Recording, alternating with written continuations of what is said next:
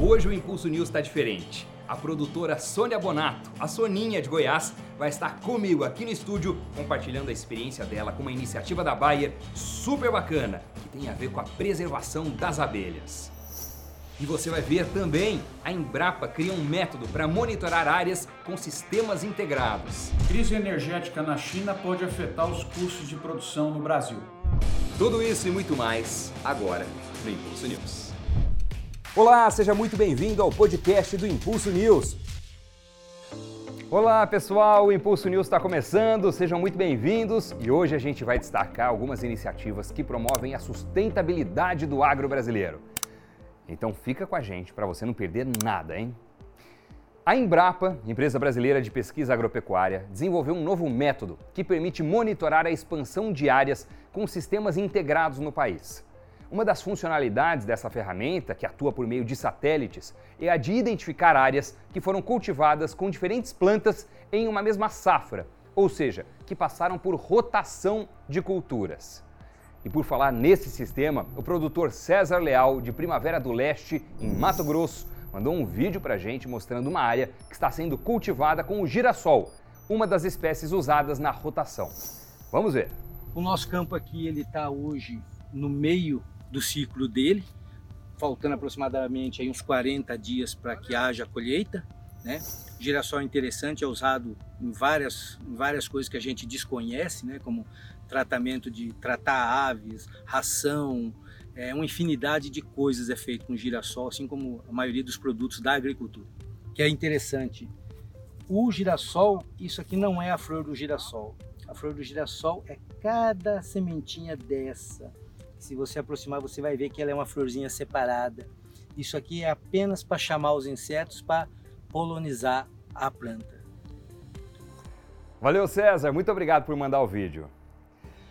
E falando em polinização, no próximo dia 3 de outubro é comemorado no Brasil o Dia Nacional das Abelhas. Outubro também é o mês dedicado à preservação desses importantes insetos. Segundo a FAO, cerca de 70% das culturas agrícolas alimentares dependem das abelhas para serem produzidas. E no programa de hoje, a gente vai mostrar um serviço da Bayer que tem o objetivo de proteger as espécies de abelhas solitárias. É o Hotel de Abelhas. E para falar desse assunto, eu recebi aqui no estúdio do Impulso News uma visita super especial da Sônia Bonato, produtora rural de Pameri, Goiás, muito querida em todo o agro brasileiro e que é carinhosamente chamada de Soninha. Olha só. Soninha, que alegria te receber aqui. Muito obrigado. Eu que agradeço o convite, estou lisonjeada de estar aqui no estúdio gravando com vocês. Soninha que já participou aqui do Impulso News outras vezes, né? Já mandou vídeo, então é uma produtora ativa com a gente e espectadora também. Acompanha sempre, né, Soninha? Ah, eu gosto de acompanhar porque a gente aprende muito. E dessa maneira eu acho que fica muito mais fácil realizar né, o nosso trabalho. Não, muito legal. Agora, Soninha, como é que você conheceu a iniciativa do Hotel de Abelhas? Eu fui na Tecno Show em Rio Verde e lá foi onde eu vi o Hotel de Abelhas lá na Bayer, porque eu fui visitar a Bayer por causa do prêmio.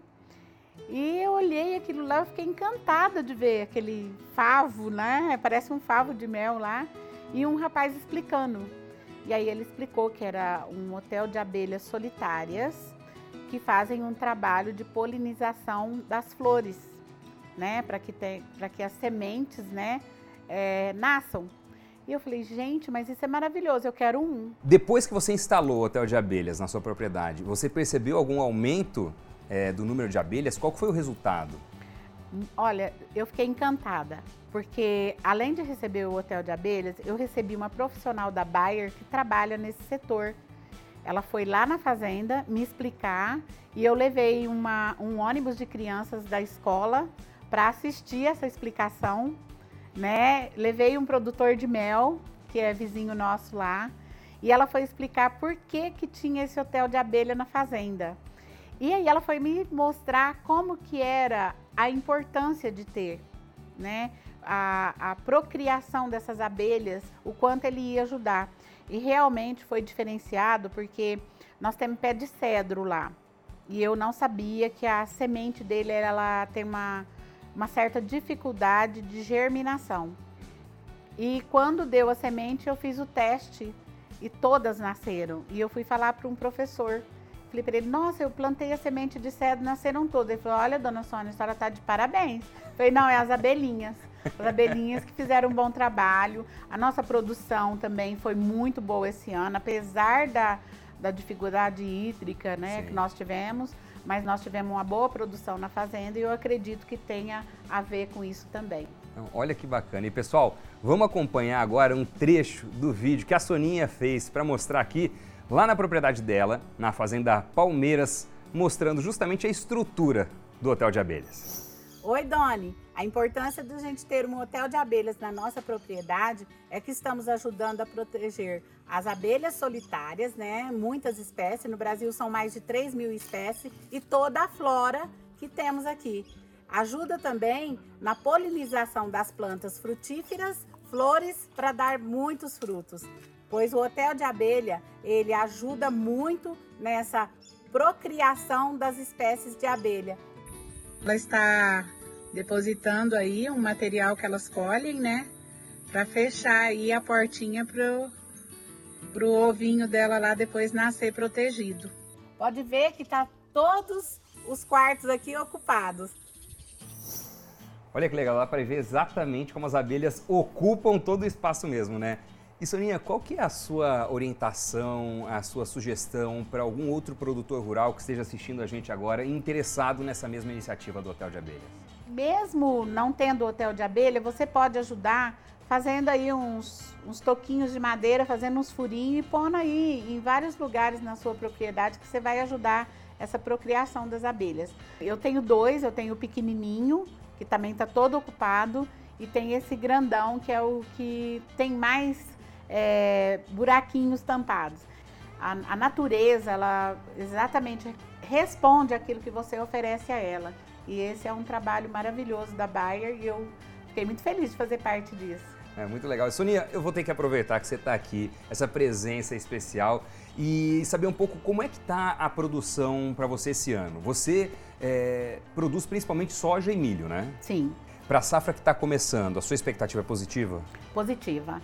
Eu acredito muito que nós vamos quebrar outro recorde de produção de grãos.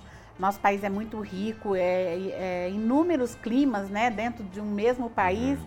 E às vezes o outro fala, ah, muita seca no sul, ah, mas choveu bem no centro-oeste. Então, a produção ela vai equivaler uma a outra e nós vamos bater um recorde novamente. E Sonia, você tem apostado, investido bastante em inovação, em tecnologia? Sim, é fundamental você acompanhar tudo isso. Ou você acompanha ou você sai do mercado. Uhum. Porque hoje nós dependemos de novas cultivares, e essas novas cultivares dependem dessas novas tecnologias aí para você poder produzir com qualidade. E você vê o resultado desse investimento, então? Sim, é, ele é, é certeza de você fazer uma coisa bem feita, acompanhando tudo isso e esse resultado vem com certeza. Sonia, eu estou muito feliz de receber você aqui no Impulso News. Muito obrigado pela participação. E eu desejo muito sucesso aí na safra que está começando e também em todas as suas empreitadas, você que é referência no agronegócio brasileiro. Obrigado mesmo, viu? Eu que agradeço o convite, estou muito feliz de poder estar aqui colaborando com vocês e falando também de um setor que é puro amor e dedicação nossa de agricultores. Valeu. Muito legal essa conversa com a Sonia, né? E se você, produtor, se interessou por essa iniciativa do Hotel de Abelhas, se quiser saber mais sobre esse assunto, é só acessar o site Agrobaia. Vamos dar um pouco de assunto agora para falar de um tema que tem preocupado: a crise energética na China. Isso porque nos últimos dias, algumas indústrias de insumos no país informaram que estão paralisando as atividades por conta da restrição energética. Vale lembrar que o Brasil importa grande parte dos insumos agrícolas da China, o que pode afetar você, produtor. E é por isso que a gente vai até Ribeirão Preto, São Paulo, falar com o nosso especialista. De que forma essa paralisação pode afetar os custos da produção aqui no Brasil? Professor Marcos Alvaneves. Pois é, Doni, a gente tem esse encontro aqui com o produtor brasileiro toda sexta de manhã e dizemos que é uma surpresa por semana. Semana passada tinha sido a surpresa imobiliária na China. Essa semana os anúncios mais frequentes chegando de problema no suprimento de energia, tendo que segurar a produção fabril, racionamento, e isso pode interferir sim conosco. De que forma? Temos que estudar mais. Mas se você para unidades que produzem componentes tanto para produtos químicos como para fertilizantes, isso vai gerar estresse de abastecimento num momento ainda que a gente está crescendo brutalmente a área produtiva no Brasil.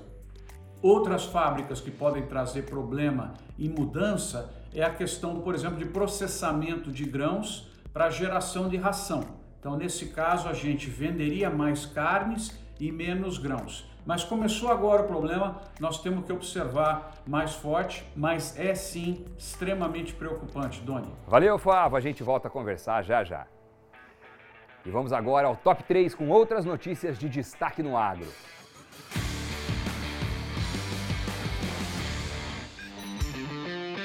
O número de empregos no agronegócio brasileiro volta a ser maior do que antes da pandemia.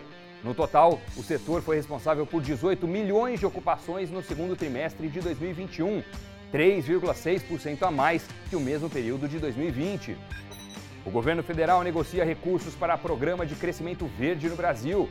A expectativa é de que 2 bilhões e meio de dólares sejam aportados para investimentos na área de preservação ambiental e dos recursos naturais.